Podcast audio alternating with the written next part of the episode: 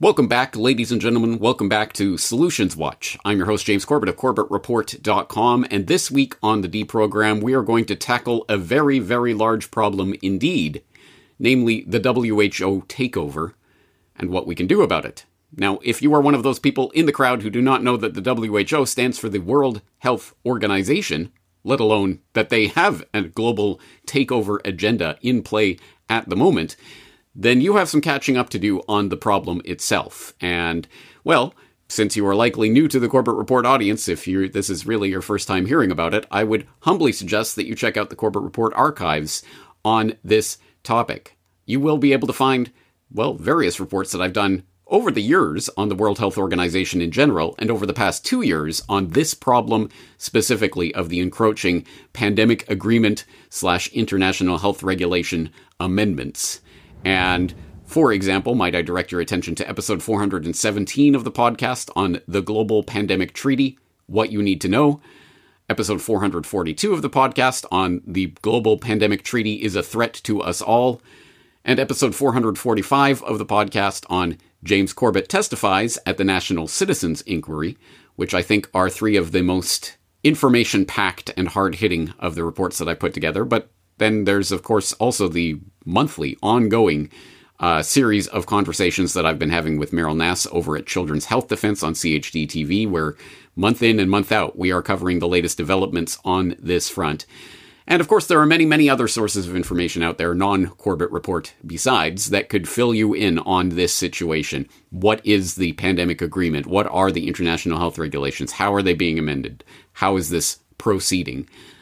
But as I say, this is Solutions Watch, not Problems Watch. So today we will take the problem for granted, and I will put the links to all of those previous reports in the show notes if you do need to catch up on the problem. But let's focus specifically on what we can do about this impending threat to your bodily autonomy.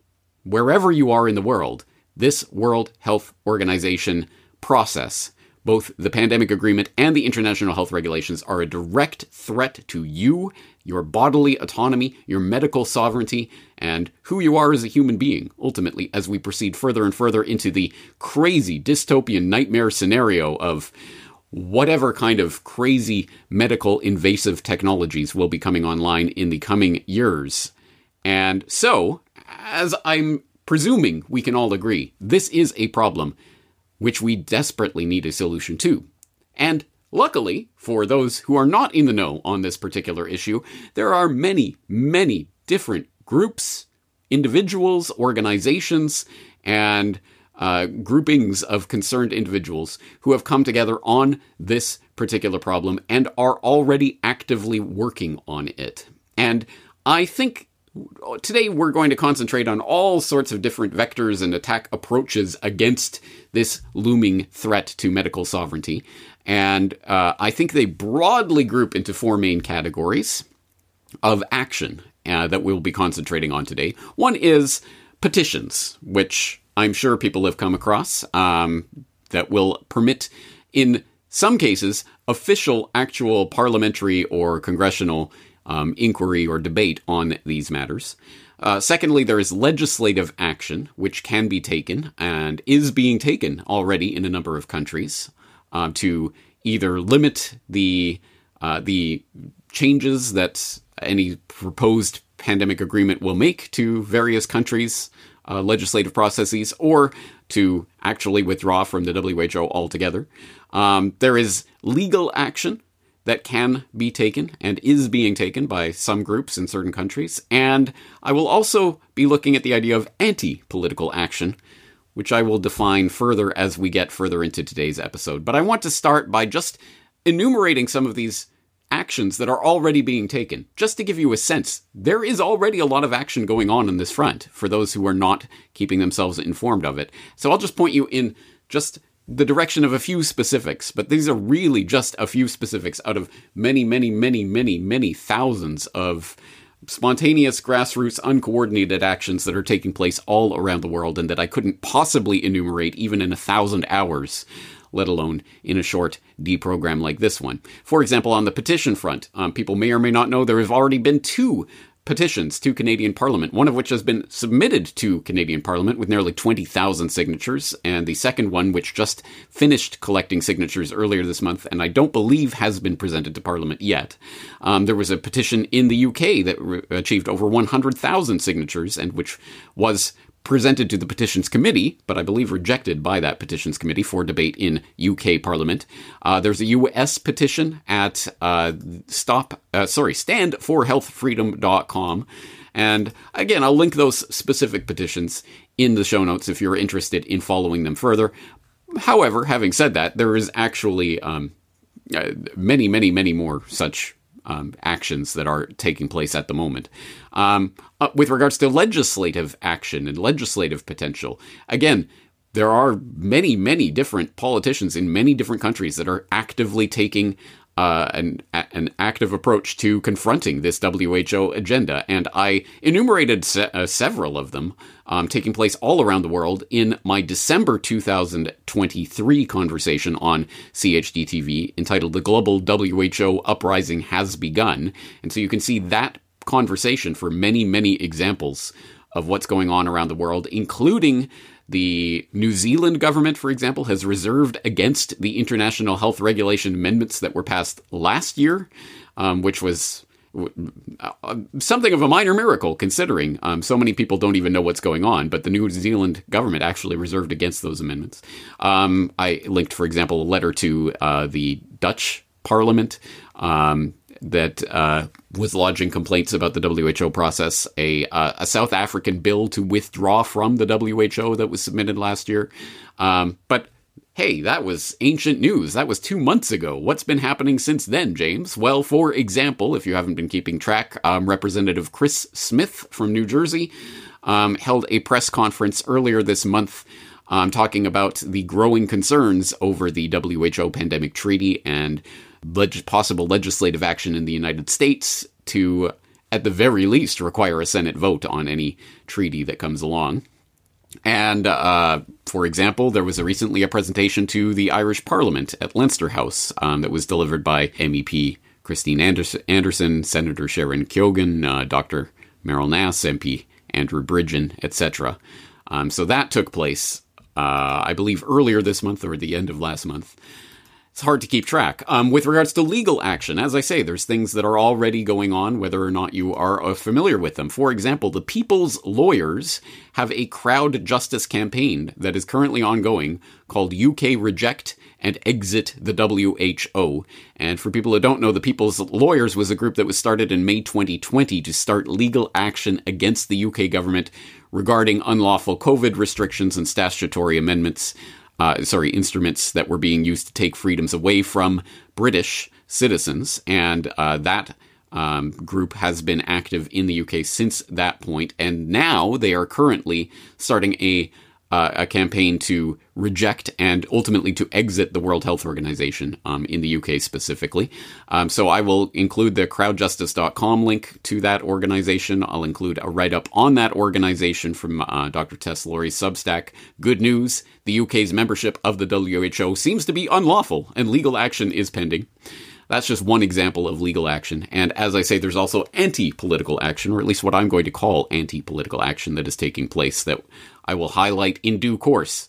But I just want to throw all of that on the table at, up front to say there are a lot of things happening right now. We don't have to wait for someone to come along and start doing something. It is already happening, whether you're aware of it or not. And these are just a few of the threads that one could follow to find actions and things that are happening in your own backyard on this very front. So, having said that, uh, let's start getting into the specifics. Now, I don't want to make this a one hour James Corbett soliloquy because I I'm sure we can all agree this problem is much much too big for any individual. This is going to require lots and lots of people coming together from lots of different perspectives with lots of different ideas.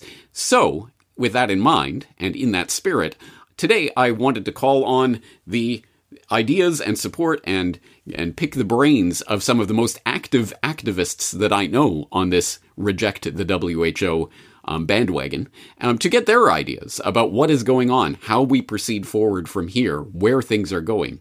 So one of the first people I turn to, of course, as as I've mentioned a couple of times, um, my CHD TV co-host on our regular monthly series, um, looking at the WHO and the development of this pandemic agreement, Dr. Meryl Nass, who, as people may or may not know, is a spark plug, a dynamo of activity and information on this front. Not only is she personally um, directing efforts and and active, uh, being active and going around the world talking about this. But she has also started an organization called Door to Freedom at doortofreedom.org, which is a compendium of information on this subject. If you need to get caught up on what the problem is, or any of the specifics about the agreement, or any of the working texts that they're looking at, or any of that, it's all there at doortofreedom.org along with many explainer articles and videos, links to activist organizations, and things that are happening around the world. So I would humbly suggest that doortofreedom.org might be a good place for you to get caught up to speed, not only on the problem, but also on the solutions. But in that vein, I recently had the chance to catch up with Dr. Meryl Nass, who has just returned from another trip to wherever she jetted off to, talking to whoever and what parliament and where has she been presenting. She is always up to something with regards to this um, ongoing WHO agenda and her efforts to uh, corral the opposition against it. So I wanted to catch up with where she is and what is happening right now on this front and things that she thinks are important as we go forward against this WHO agenda. As I say, I can barely keep up with you, and last I heard you were in Ireland talking to Leinster House, but I'm sure that was a whole week or two ago. So tell us where you've been going, who you've been talking to. Uh, the, well, the last trip to Europe, um, I went with a, a, group of other people. Uh, the group changed from country to country, but we were in. I was in England, Ireland, and Norway, and I was in the Parliament buildings of uh, Ireland and England, which were arranged by minority parliamentarians who were very concerned about the WHO. And then in Norway, we weren't invited into the parliament, but we had uh, events in a hotel next door to the parliament. So there are people in in parliaments uh, in various countries that are concerned about this, and as you say, they tend to be the minority parliament members. But at least there are people who are paying attention to this issue.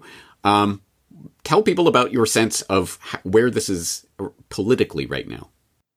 Okay, so because the WHO created two documents that are chock full of bad things that really nobody wants if you read them. Um, the only way they can push them through is by nobody understanding them. And so they've done the best job that they could to make them incomprehensible by creating two documents with different rules for each one, different everything, but overlapping, and then many, making six or seven versions of the treaty so that every time you turn around, it's different. And so virtually nobody can get them straight. And nobody has the time to read them because they keep coming out with new versions. And no, so, anyway, with all of that, there has been very, very little media coverage of what's actually in these documents. And um, that's how the WHO wants it because that is the only way they will be passed. What we have to understand is that most Western countries have are being run by globalist stooges. And that and they so most western countries have already bought into these documents. Their staff are definitely going to support them. And it's only a question of giving the underdeveloped or developing world enough benefits somehow to get them coming along. Or fixing the vote. So, for example, they don't necessarily have the votes that their that the WHO Constitution requires they have. And when they do have the votes, they have some funny ways that, where they can fiddle them. For example, um, what the Constitution says is that they can have um, secret ballots. In- instead of pressing the button at their desk, they can have a secret paper ballot, but that the ballot will be carried into another room to be counted after after they vote. So um, they also apparently, even though they're supposed to have votes of the entire membership of the WHO, 194 countries, they actually have so called consensus procedures in subcommittees, and then the WHO members never actually vote on some of these things. So, by using all these different strategies, they think they can get these documents through. And my um, approach is simply to help shed light on them. And that's why I've been gallivanting around and having Zoom meetings also with people around the world, including members of parliament and doctors and lawyers. Now, it, it's important to actually look at the legal basis for the WHO and for these documents. The WHO was created in 1948, and there is no way in its constitution for nations to get out of the WHO once you're in. Now, there are other treaties that that say that nations can in fact leave a treaty when they don't like what's going on. But the who was set up to make it difficult. Um, in addition everybody who works for the who has diplomatic immunity so you can't really take them to court there's no court to take them to and you can't take the who itself to court there's nothing in its documents that tells you how to, or in this new treaty and amendments that we've been able to see, that gives you a method to say, wait a minute, the WHO is not meeting its obligations, it's not following its constitution, whatever. Individuals can't do that. The only way you might be able to get something done against the WHO is if a, a majority of nations actually got together and said, we're not, we're not putting up with this. And it, it's very hard. You know, how do you manage to get a majority of 194 nations to do anything together. Obviously, I don't have the means to do that, and and nobody else really does. Maybe George Soros. Um, so, how do you manage to fight against um, a sort of bullet train that's moving forward to pass a treaty and um, and these amendments to the international health regulations? And the answer is you make a stink. You get you, you force parliamentarians to be confronted. So you get their constituents to confront them. Right now, the WHO lies about what's in the documents, lies about the process, you know, lies about why this all happened. And constituents need to show them hey, here's the document. This is what it says. They're getting rid of our human rights. You know, why is that? you claim that there is no loss of sovereignty, but here it says the WHO can tell countries what laws they have to pass. Isn't that a loss of sovereignty? And so, anyway, sovereignty is a big issue in the United States. Um, and so we have a number of Congress members who are concerned about loss of sovereignty, even though the federal government keeps telling them there is no loss. You know, everything's fine. This is just, we're just going to handle pandemics better. Um, so anyway, what I've done is I, I, created an organization, founded an organization called Door to Freedom, which put up all the WHO documents so people could find them easily, wrote commentaries about them, uh, created video, created handouts, created two minute reads, which is a lot of articles over 30 that you can read in two minutes to understand what's going on at the WHO with these documents and what's going on with other aspects of the Great Reset. And we tried to make them very factual, you know, fact based, tried not to put our own spin on them. Um, in the US, we are starting a camp, we have started a campaign to get the attorney generals or the governors and or the governors to say, look, we actually have authority for health care at the state level, not at the federal level in the U.S. It's in, in the Constitution. It says that anything, any um, authority not handed over to the federal government within the Constitution um, reverts to the states. And so healthcare is not mentioned in the Constitution.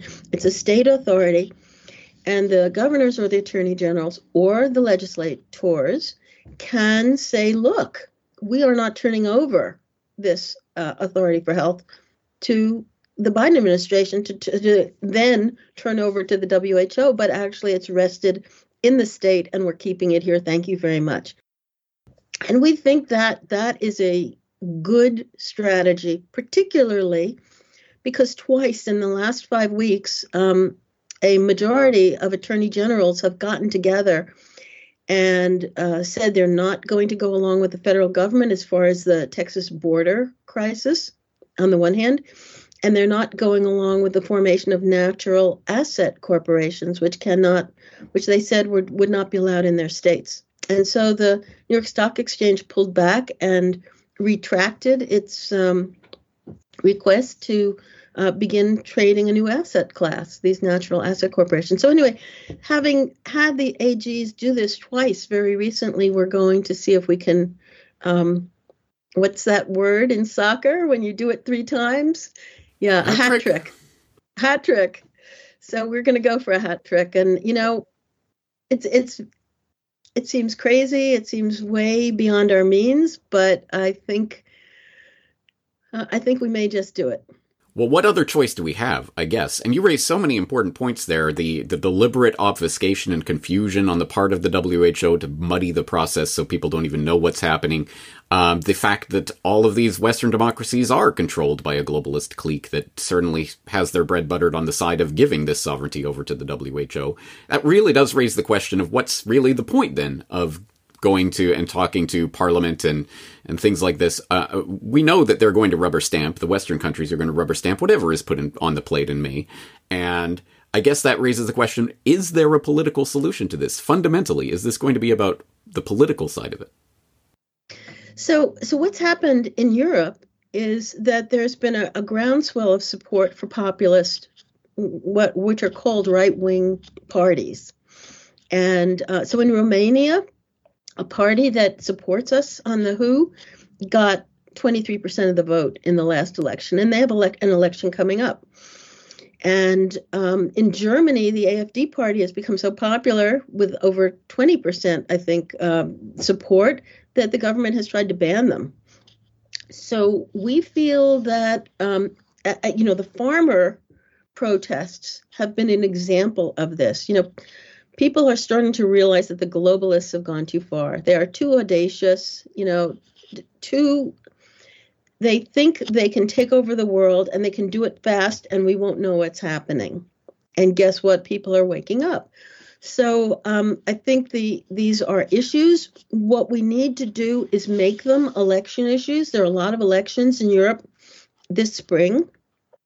So they need to be election issues there. Bobby Kennedy just came out with a video yesterday um, saying, you know, we need to fight against these WHO, the WHO pandemic treaty.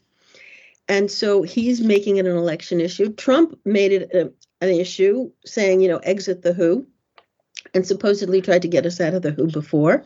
I think um, what people, citizens, need to do is to everything they do everything they can to make it an election issue in their jurisdiction wherever they are. At the city level state level country level whatever. Citizens need to challenge their lawmakers on what is in the documents. They have to put it up in front of them and say why are you giving away human rights dignity and freedom of persons? Why was that crossed out in article 3 why does Article 2 say that you can ignore human rights when it's necessary? When is it necessary? Um, another thing you say is, oh, who gives you the right to surveil my social media presence and um, censor me? You know, what is this baloney about misinformation and disinformation? There's something called free speech, and most constitutions guarantee freedom of speech. And yet, these documents, both of them, demand that nations uh, in the United States, you're going against the Fourth Amendment when you perform the surveillance of people's um, internet presence. And then you're going against the First Amendment when you censor them. So people need to say, look, these documents are unconstitutional. How how can you possibly support them? You've you know members of Congress have sworn an oath to defend the Constitution, and here you're trashing it. Hello, and you know we we just make these points over and over, and people will not be you know the people running for office won't be allowed to um, bypass it. Once again, that was Meryl Nass of doortofreedom.org. And once again, I will put the link to doortofreedom.org in the show notes. If you have not yet checked it out, I suggest you do. It is, as I say, a compendium of many, many resources and links to further information on this subject if you are interested in following the ins and outs of this developing WHO takeover. You will find a lot of information and a lot of links to other organizations and resources from doortofreedom.org. But of course, Meryl Nass and Door to Freedom are not the only ones in this space that are actively fighting against the WHO agenda. So I also reached out to someone else that I think will. I trust he will be very familiar to people who are familiar with the WHO takeover agenda. I'm referring to James Roguski of jamesroguski.substack.com. As I say, if you've been following the WHO takeover, you have undoubtedly encountered James Roguski's work on this subject. Um, in the past, he has been spearheading the effort against the WHO takeover for a number of years now. And so you will find a ton of resources at his Substack, including very specific posts, such as one called Screw the Who that you can access directly at Screw the Who, so that's screwthewho.com, um, which is a compendium of videos, short, 90 second TikTokable short compendium videos of information about the WHO takeover and what people, why it's a threat and what people can do about it, um, which was James Roguski's idea to put the call out there. And he has posted up dozens of videos from people all around the world heeding that call with 90 second videos that are guaranteed to reach out to the fluoride addled TikTok watching masses um, on this very subject. So if you're looking for a good way to introduce people to this, have a look at screwthewho.com, find one of those videos that you think is particularly effective, and simply start spreading that information. That might be one way that you can involve yourself in what is going on right now. But if you want much, much more information, much more detailed information on specifically the groups that are acting in this space, what they're doing, the types of petitions and other things that are ongoing, another great resource is exitthewho.org, exitthewho.org, which again, like everything else, will be linked in the show notes if you need the link. Um, and there you will find not only facts about what is happening, the pandemic agreement, the IHR amendments, etc., and links to the relevant documents. You will also find many links to identify and connect with various groups that, as I say, already exist and are already functioning all around the world on this very subject, from Australia to Brazil to Canada to the Czech Republic, Denmark, Ecuador, Finland, Hungary, India, Israel, Netherlands, New Zealand, Portugal, South Africa, Sweden, Switzerland, Trinidad and Tobago, U- United Kingdom, uh, United States of America. Um, there are dozens of links to various organizations that are already active and working in this space. So if you ha- uh, don't know what's in your area, that might be a good place to start, as well as links to social networking and discussion groups on this and ideas for taking action on your own, or more importantly, in in cooperation with others who are already working on this subject. So, I had the chance recently to talk to James Roguski about this subject and to record some of his thoughts on this matter. And after discussing a little bit about those communities and how you can go about finding like minded people in your area, a subject that I have covered at great length and underlined, and for example, that I talked about explicitly in How Not to Build Community, the recent edition of Solutions Watch, which, of course, for people who haven't seen it yet, does cover more explicitly and more to the point how to build community. But my How Not to Build Community episode might be a good place to start if you really are trying to look at the basic brass tack fundamentals of how to go about finding and meeting and organizing like minded people on an important subject. But once you have done that, what do you do with this group that you have created, with the like minded, active, fellow uh, people at the bottom of the power pyramid, people like like you and people like me and people like uh, others who have no particular political power, what do we actually do about this? So I put that question to James Roguski. Once you have assembled your group of like minded activists, what can you actually do about this? Petitions, legislative action, legal action? What kind of things can the average person involve themselves in to help put the brakes on this WHO takeover agenda? Well, you know, you, you, mentioned a number of things, and it does center on what the the group's interest is. Um, in the last week, um, you know, I was involved in a meeting with a staff member from a U.S. senator who had put forth legislation to exit the WHO. And, and the call, was a group call with a number of people. We reached out and, and we said, How can we help you? So, one of the easiest ways of starting, one of the pieces, if you want to get into a little bit of granular detail, um, in the United States, maybe we're a little bit ahead in the sense that we have managed to get some of our elected representatives to craft, submit, and support, hasn't passed, but support legislation, number one, to exit the WHO. To get really granular, that's House Resolution 79. We've got 50 or so members of Congress who are supporting that. So if there's some type of legislation that you support and it's in the process because it's already been submitted, take the easy path at the beginning to sort of cut your teeth and contact the offices of the um, public representatives who are already in support of it and say, hey, thank you so very much. Finally, somebody who's doing something that I support, how can I help you?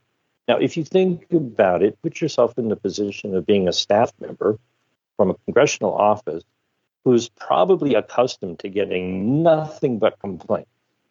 Well, they're busy supporting a legislation, piece of legislation that you support, and you call them up out of the blue and go, "Hey, you guys are doing a great job. You're supporting this thing that I'm behind. How do I help you?" And you'll probably be greeted with, you know, "Oh, okay," because they probably aren't accustomed to that. Now, if you've got a group of five people and you call them on one day and the next person calls them, you know, Monday, Tuesday, Wednesday, Thursday, Friday, at some point they're going to scratch their head and they're going to go, hey, people are actually supporting this and we don't know how to tell them to help us because they're probably not accustomed to that. Now, once you've gotten that ally on board with you, then you can do a multitude of things. Now, short of that, you mentioned the petition. To, to step it back a little bit, um, we've worked with people in Australia, New Zealand, uh, United Kingdom, Canada. In Canada, they got 90,000 signatures. In the UK, they just went over 100,000. In Australia, there was 50,000, and so forth and so on. In those nations, they have a petition system that is official. It's a government website petition, you know, where people who sign it, something is supposed to happen. As an example, in Canada, they only need 500 signatures to have the petition read before Parliament. We got 90,000. Okay. Now that shows that there is support for it. But more importantly, we identified that there are 90,000 people who are in support of that. And that's just a smidge because, you know, we're certain that not everybody in Canada knew. So I caution people there are petitions and then there are petitions. Okay? In the United States, even though we have the First Amendment, the unalienable right to petition our government for a redress of grievances, there is no system to petition Congress. And so there are a lot of um, corporate groups. Um, change.org is one that comes to mind. I'm not an advocate of that because these groups take names and they make it so that whoever is doing that um, can get what appears to be support.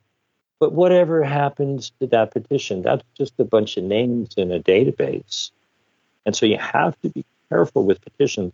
The people behind them may be totally good hearted and have your cause, you know, deep inside their heart, or they just may be grifting off of that idea here in the U.S., I refer to them as astroturf. They're kind of fake grassroots, and and so um, I feel that petitions that are, you know, official government petitions that result in a, a parliamentary debate or uh, at least being read into um, parliament or some such thing, are really a way of identifying more allies. You circulate the petition to find out who is on your side, and you build the team of people who are organizing that effort. You may have to do it again and again and again, but every time you do it, you find out who's with you and who isn't with you. and you let the politicians know that there's a lot of you who are, you know, thinking the same way. Once again, that is James Roguski at jamesroguski.substack.com. But let me once again particularly commend to your attention exitthewho.org, which has a lot of information and a lot of links to specific groups that already exist, as well as specific actions that those groups can be taking, and examples of that from literally around the world. Um, once again, it is important to stress that the resistance to the WHO takeover is already underway and is already underway everywhere around the world, um, whether or not you were aware of it. So it might be behoove yourself to at least find out what other people are doing around the world. And if you are in support of that, join on. And if you want to do it your own way, do it your own way. But at least be aware of what is already happening on this matter. And exitthewho.org is one excellent way of keeping abreast of the many, many different um, threads and uh, activities and groups that are already out there on the table. Having said all of that, before I get into my own personal thoughts on this matter and what will and will not be effective in really stopping this WHO takeover, let me put another idea out on the table. I mentioned not only petitions, not only legislative action, not only legal action, but I also alluded to the idea of anti political action in the beginning of today's episode.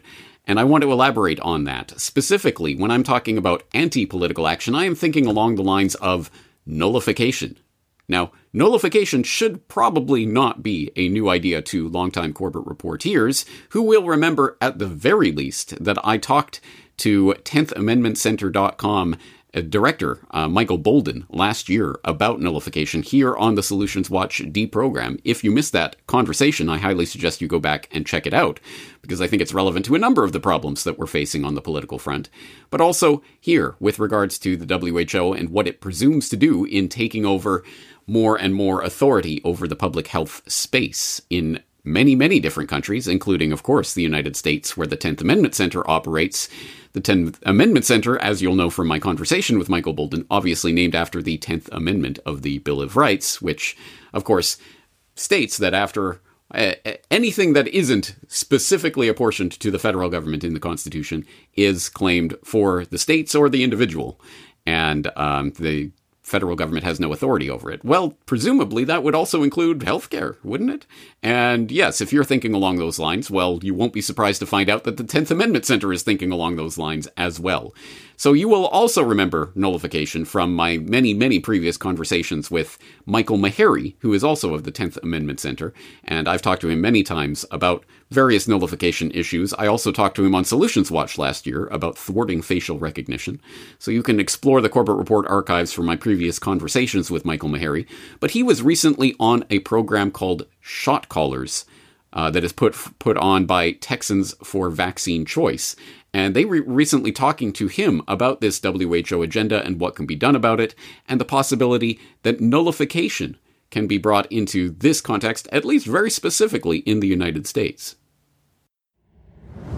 So, what are the main tactics from within the 10th Amendment Center's ballywick that could potentially preserve Texans' liberty? Like, so let's again, assuming that the the WHO thing it goes into effect. In other words, how could Texans resist the vaccine mandates from the WHO or right, their right. mask mandates, their lockdowns?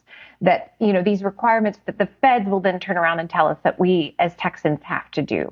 Right and, and and so this is exactly in our wheelhouse because again we thankfully live in a legal environment where the federal government and by extension the who and, and basically that's what the who thing does right it makes this unaccountable unelected international body of whoever it basically gives them government control. It makes them an extension of the federal government. Again, horrible, horrible idea. Like, horrible idea. Like, like you, it's like, it's weird to me because if you put it almost in any other context, people will be like, no, why would we do that? But all, the, but when it comes to healthcare, which really, when you get down to it, you know, how you decide to take care of your own body is one of the most fundamental aspects of being a an, an, independent human being that exists, right? I mean, that's that's like fundamental. What do I put in my Shouldn't body? What do I not put in my Yeah, it's it's it's crazy. So if you put this, you know, if you said that you're going to have an international body regulate cell phones, I guarantee you most people would be like, oh, "That's a horrible idea," and yet we're going to do that with healthcare. Ridiculous. I'm, I, and that's not answering the question. I got a little tangent there. That one was for free to our right. listeners. right. But so so going back to this, you basically created a you're creating a situation with the WHO thing where the WHO becomes an extension of the federal government. So you've got the federal government dictating and, and mandating based on these decisions by these international people over here. And then they're telling the states you have to do this. And again, we go back to the anti commandeering doctrine. The states don't have to do it. The states do not have to lift a finger or spend a penny to enforce anything that comes down from the federal government or by extension from some other international body. So, from a specific standpoint, the Texas legislature could pass a law that basically says the state of Texas and all of its political subdivisions and all of its employees are prohibited from enforcing any vaccine mandate that comes from the federal government or the WHO. The language could be almost as simple as that. Now, you know, obviously you want to make sure your legal I's are dotted and your T's are crossed. But that's the essence of it. It would make it a crime in the state of Texas for Texas officials to enforce the mandates or whatever else you know they decide that they're going to try to to enforce. So that would leave the federal government in a position where if it wants to enforce this vaccine mandate, it would have to somehow come up with the personnel and the resources to do it. And they they don't have it. They simply don't have it. And a lot of times people say, "No, I think we overestimate the power of the federal government sometimes." It would take like the entire DEA budget just to shut down all of the marijuana businesses in the city of Los Angeles. They can't do it. In the same way, they can't enforce federal gun control with just the ATF. And, and there is no enforcement mechanism to enforce a vaccine mandate. It, it doesn't exist. So what are they going to do? They're not going to do anything because they're depending on the state and local governments to fall in line. So if Texas prohibited it, I guarantee you that it would be highly unlikely that there would be any meaningful enforcement of a vaccine mandate in the state if the state wasn't enforcing it. And the more states that do this, the more difficult it becomes for the federal government to, to assert its control. That's Michael Maharrey of the 10th Amendment Center at 10thamendmentcenter.com making the case specifically in the US context for nullification uh, basically taking that power and presumed authority away from this international organization, let alone the federal government there in the United States, and placing it back at a more local level. And that, of course, is being presented specifically in the American context, in the context of the 10th Amendment, the Bill of Rights, etc. But it is, I think, more broadly speaking, a uh, what I call an anti political strategy that is certainly an option on the table in any given political locale. I think it is something that people need to be advocating for. I know it applies, for example, in Canada, where healthcare is at least presumably, supposedly, a provincial uh, matter. Um, however, of course, as in every other form of government, there's always the levers of power and pressure that can be applied by the federal government to make provinces or states or prefectures, etc., um, beholden to the federal government. So there's always that tension that's going on in, well, every polity around the world that I am aware of. And it's something that certainly people uh, in grassroots local activist campaigns could be pressing on. Of course, now you know where I'm going to go with this, and you know where you probably, if you are familiar with the Corbett Report, you will know where I stand uh, on this issue more broadly speaking and the types of solutions that are being put on the table today. Um, I have held my breath long enough. Now I will expound a little bit on my own position. As you know, I am a volunt- voluntarist, so I do not believe that any government, any outside third party authority wearing whatever crown or cap or badge wearing whatever title vindicated and authenticated through whatever magical process of putting names in a hat and take, casting votes or spells or whatever it is, has any authority over my bodily autonomy. I am an uh, individual, sovereign human being, and no one can tell me what I can and cannot do with my own body in the context of it at the very least, my own body not affecting other people's bodies. That is the bottom line. That is the line in the sand that cannot be abrogated and that I will never forfeit to any presumed political authority. So, as usual, I am not stopping anyone from taking any action that they think will be effective. That is, as you know by now, the overriding theme of Solutions Watch. Hey guys, here's a bunch of buttons, and I think these buttons probably won't do much, but if you want to hit those buttons, hit them. Do it. Go out there, hit every button you can, do whatever you think will be effective. Use your time, talent, energy, resources, and efforts in whatever way you think will be most effective. And Godspeed. I hope you are effective in what you do. And I hope that I'm completely wrong and that the political solution really is the solution. So I'm not telling anyone not to do anything. Quite the contrary. I'm telling you to do anything and everything you think will be effective and go out there and prove me wrong. Um, similarly, legislative actions, petitions, even legal action, I am highly skeptical and dubious that that will be a fundamental solution to the fundamental problem that we are taking of the abrogation of bodily autonomy. But hey, we're living in a real world that's not as wonderful as the philosophical ideals that we may hold, and I recognize that there are practicalities about the world that we are living in right now, where we do not have all the time in the world to be chit chatting and jawboning and dreaming of ideal situations. We are living in a real reality where people have lost their jobs and their livelihoods over the past few years because they refuse to take this or that medical intervention, etc. So I, I get that people are dealing with the real world in all its messiness, and I, again, that's why I'm not discouraging anyone from pushing on any lever they think is going to be effective. Go for it. Do it. Get out there. Start acting. That's the only thing that I really ask. Um, again, having said that, I, I tend to think that the fundamental solution to this fundamental problem that the World Health Organization, let alone any other presumed authority, can come along and presume to dictate what you can and cannot do with your body. I think that is really the fundamental problem.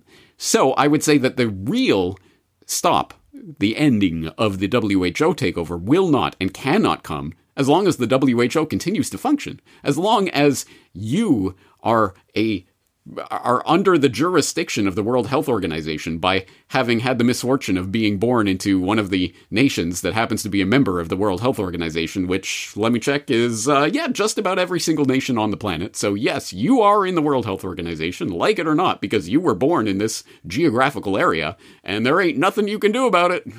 oh well.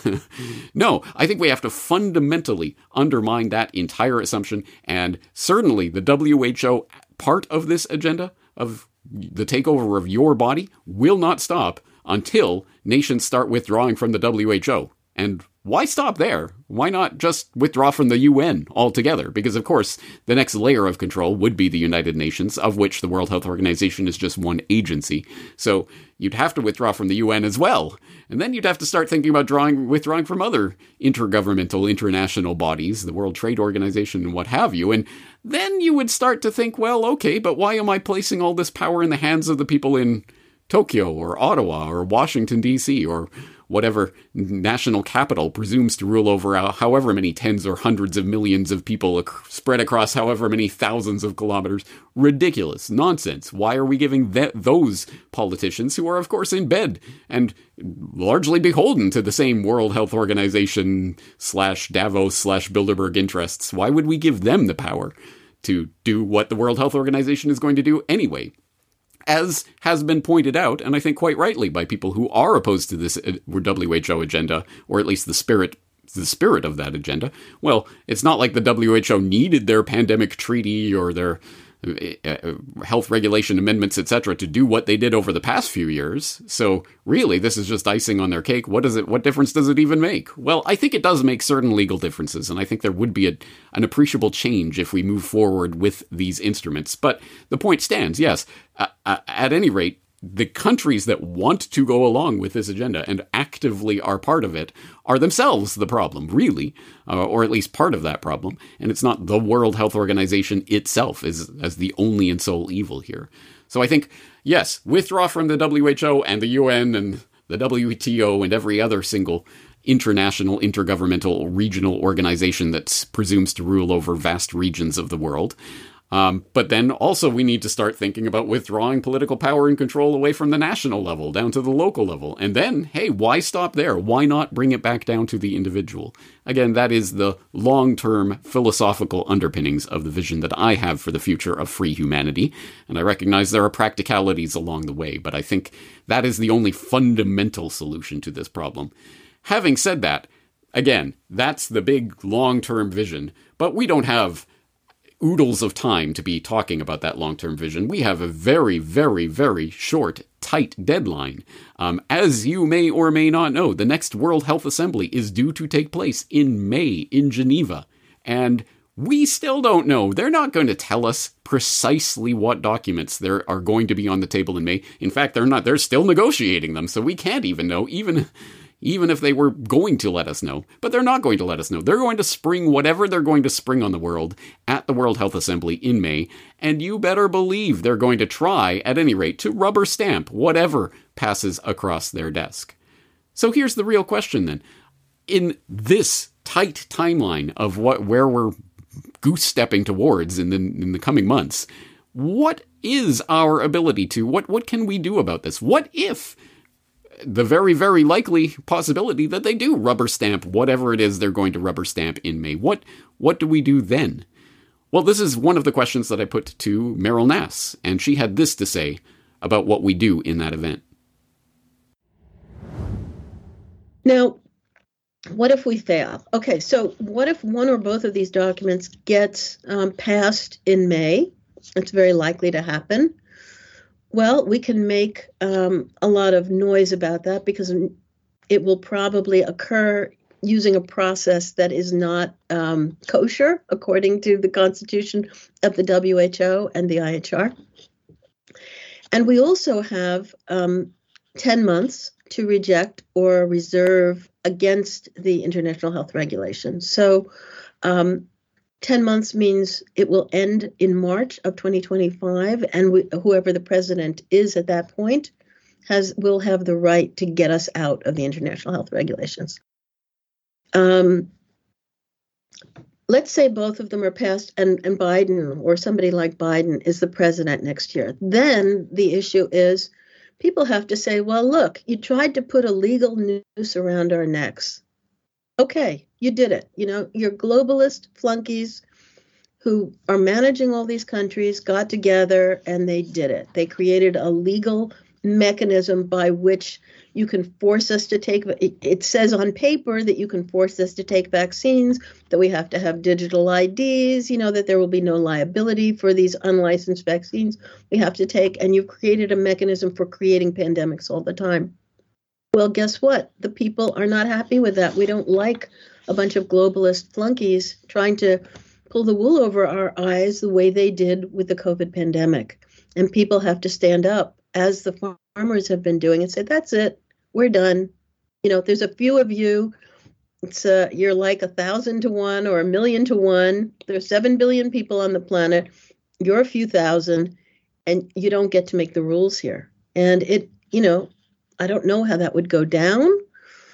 But I don't think a lot of people are going to line up to get injected with substances that have never been licensed, that have never been tested, or have been tested in a very cursory manner, a fake manner, you know, a, a, charade manner, like what was done with the COVID vaccines. I don't think people are going to go for that again anywhere.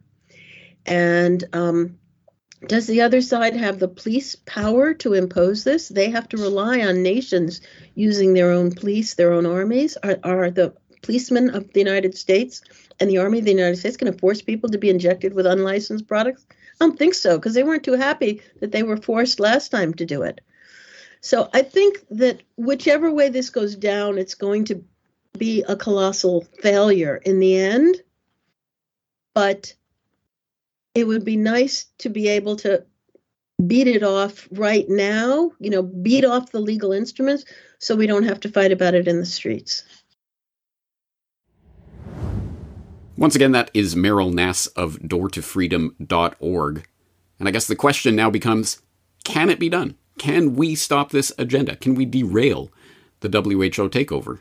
Well, obviously, I do think that, or else I wouldn't be here talking to you about this. I would be off partying it up and enjoying my last months of freedom before we are inevitably consigned to the new global biosecurity dictatorship. I do believe not only that this can be derailed, but that it will be, that the tyranny will fall, as every tyranny eventually does, at the very least collapsing under its own weight. However, having said that, as Meryl points out, collapse may not be a comfortable thing for many people. It may result in a lot of people getting hurt.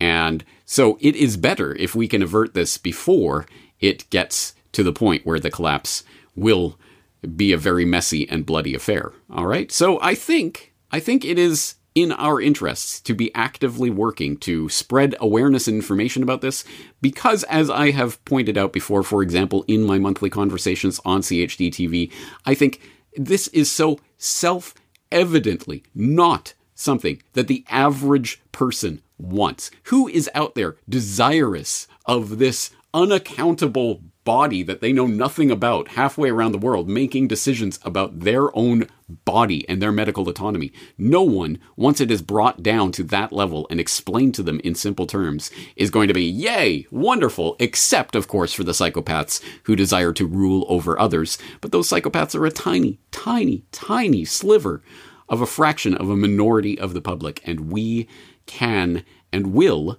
bring down that tyranny if it is imposed upon us. Having said that, again, it is better to to stop it in its tracks now before it gets to the point where it can do genuine damage to humanity, as arguably it has already done over the past few years, and the medical interventions that have already been inflicted on billions of people around the globe. So, as I am sure you are in agreement with if you've made it this far in the in the episode uh, this is an incredibly important problem to solve. And there are many many people out there that are already working on this. And i hope i have at least cast uh, shed some light on certain groups and certain organizations and certain places you can go for more information. But the bottom line of this and the most important point is that i hope people are active and engaged and out there on this issue. I think it is an incredibly important one for the future of free humanity. So, if you are out there and you are working on this, I salute you. And more importantly, I want to call on the Corbett Report members out there that are engaged and active on this issue in any way, either individually or in groups, or if you support some group that is working on this, I want to hear about those efforts. What are you involved with? What have you done? What has worked? What has not worked? What are you doing from here? I want that feedback specifically. So if you are a Corbett Report member, you are encouraged, as always, to come to corbettreport.com, log in to the website, and leave your comments in the thoughts for this edition of Solutions Watch at corbettreport.com slash Solutions Watch dash stop the who. And if you go there and leave what it is that you are doing, what you're involved with, what groups you're supporting, and specifically what people in the Corbett Report audience can do to support your efforts. I would be very interested to hear about that, as I'm sure the other Corbett Report members would as well. And in the spirit of Solutions Watch, as you know, I do not want you to pay back your gratitude for this information or for this podcast. I want you to pay it forward and to help create and foster those people who are working on this issue in the real world. So for today's Pay It Forward, I would encourage you to pay forward your gratitude for this episode to any of the groups or individuals who are out there working on this issue. If if doortofreedom.org, if James Roguski, if any of these people or organizations are useful for you, I would suggest that you support their work and their efforts. And perhaps the best way to support, of course, Monetary support is always appreciated, but perhaps one of the best ways to support people who are working on this issue specifically is to help spread the information itself. I know personally I very much appreciate that, and I am sure that the other people and activists working on this issue would appreciate it too. So if there is any specific information. If you found that 90 second video that perfectly encapsulates this problem and, and why people should be energized about it, and you think it's a good call to action and you want to motivate other people, then take that video and send it out to the four winds and make sure people see it and do your part in helping to spread the information. And hey, if that 90 second video or whatever it is that you're looking for, the explainer, doesn't exist yet that you've seen, create it yourself, get it out there. Let other people in the Corbett Report community know about it, and we will also help support that work.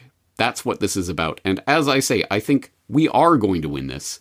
It's just a question of whether we win this now, before it grows into the global biosecurity regime and the, the technocratic tyranny of the future, or if we wait until it has already become a behemoth.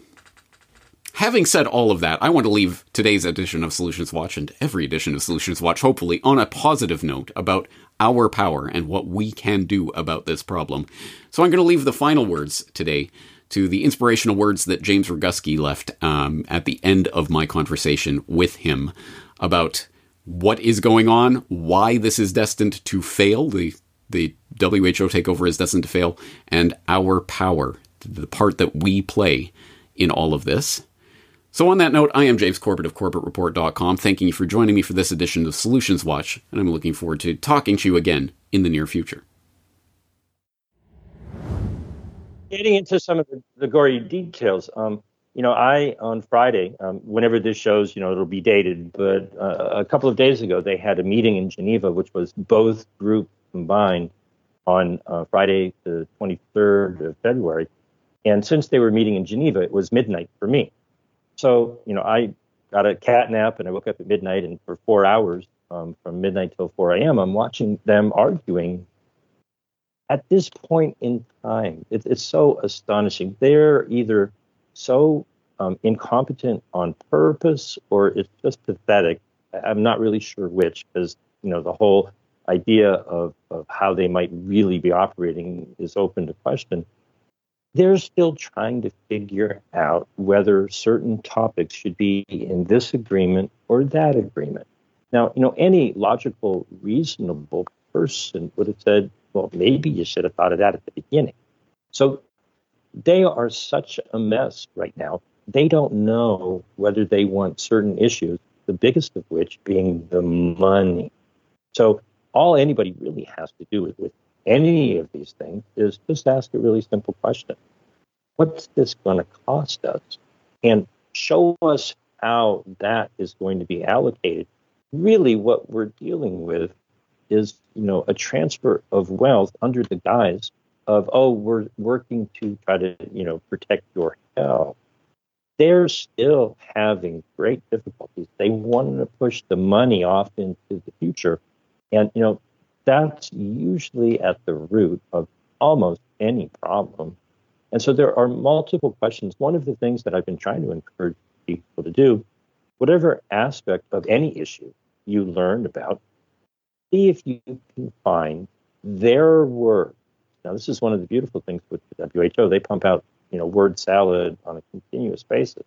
And all I've been doing for two years is reading what they say, highlighting pieces of it that I think are absurd, and, and saying, hey, everybody, have you seen this? And, and so um, back in September of 2022, um, I put the call out for people to make a little 90 second video. And I'm doing it again, and I it's like fundamental. Almost anybody can do it. There's TikTok videos, you know, all over the place for everything. Take any little snippet of any issue that you might be passionate about, and start off by either taking a screenshot or a photograph or print it out on a piece of paper, you know, and, and just take that piece of paper and hold it up to the screen so that people can read what they are doing. And so if you take any aspect of the treaty or the amendment, take a little paragraph or a sentence or an article or whatever it might be, and say, you know, this thing right here, this these set of words that they're doing, here's what I think about it. That's that's your First Amendment right. You don't have the right to use someone else's printing press. You know, freedom of the press means you can go buy a press and start printing your own newspaper, right? Back in the day, well, you can take your phone and record your own opinion and be the media. And so you don't have to have, you know, a platform like, you know, maybe James has worked for decades to build a platform. You have the platform that you you spread it out to, but you've got to have the content. And so if you copy their information and express your um, you know analysis of it and your opinion about it, you can do that in a two minute video, put it on TikTok, you know, Twitter, Telegram, Instagram, whatever, and maybe your take on any aspect of this catches fire, goes viral, and you could be involved in informing millions of people about something that they were completely unaware of and be one of the people who start, you know, a little fire that catches into a big bonfire. But if you just sit on your butt and you don't look at the information and you don't know what's going on and you don't do your own little video or audio or whatever it may be, back in, in about a year ago in China, people were holding up blank pieces of paper to signify that they were being sent. Well, things are tough in China, and they certainly were at that time. Um, we still have the right to put words on paper and express our opinion about them. So, what are y'all waiting for? Um, I've got hundreds of videos. They're all up on screwthewho.com of people who said whatever it was they wanted to say. And that was from a year ago. Got a whole nother batch coming.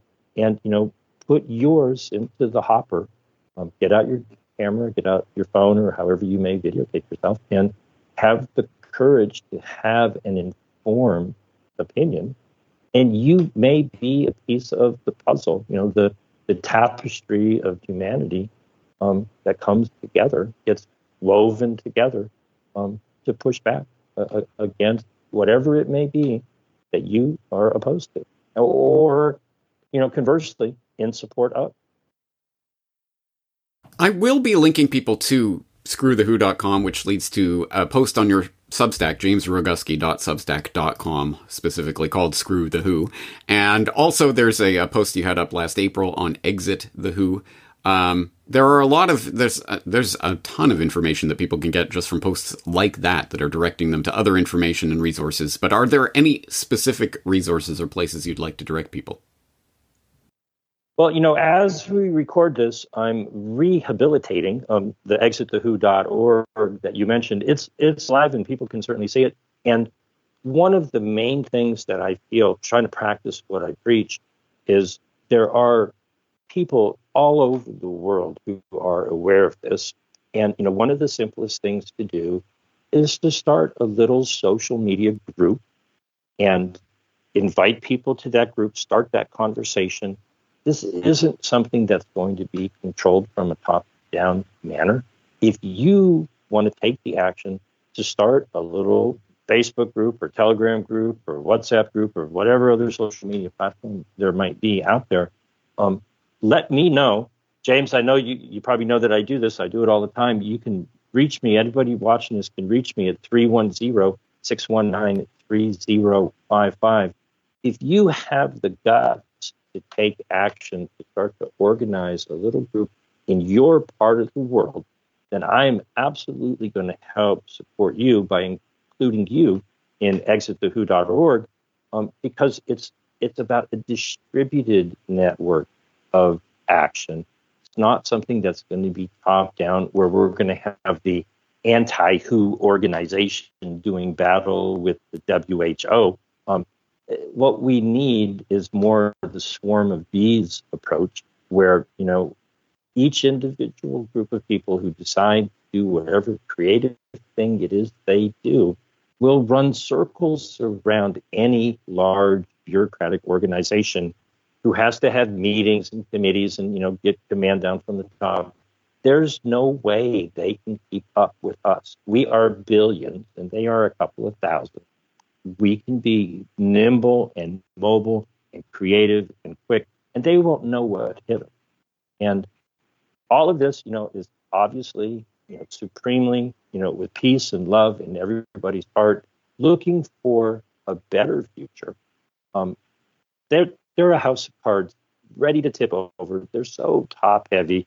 We just need to pull out a couple of their cards, expose some of the truth that they're trying to hide, and they will collapse. And we have to be ready for that collapse.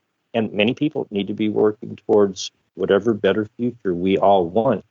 But it's got to be a future that we want, not the future that you know a couple of people, the proverbial they want. Um, and, and you know it's it, it's so simple that it, it boggles the mind, but collectively we're obviously more powerful. And as I think you mentioned over the last four years, they've done everything they can to keep us separated from each other. Well, you know, everything goes in cycles, and we may have all been separated and social distance, but you know, the the pushback on that is we all come back together. We don't need everybody, and we're never going to get everybody.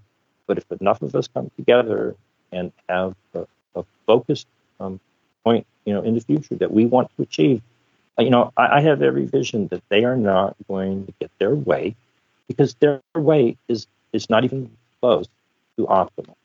And we can and we must make a better future for ourselves. I plan on living a long time. So I'm doing this because, you know, this is the world I'm going to be living in, unless somebody's got, you know, a, a spaceship ready to take me to some other planet B. Um, you know, there really isn't at this point another option. We have to make this world a better place. It's up to us, and we're the ones who are going to have to live in it.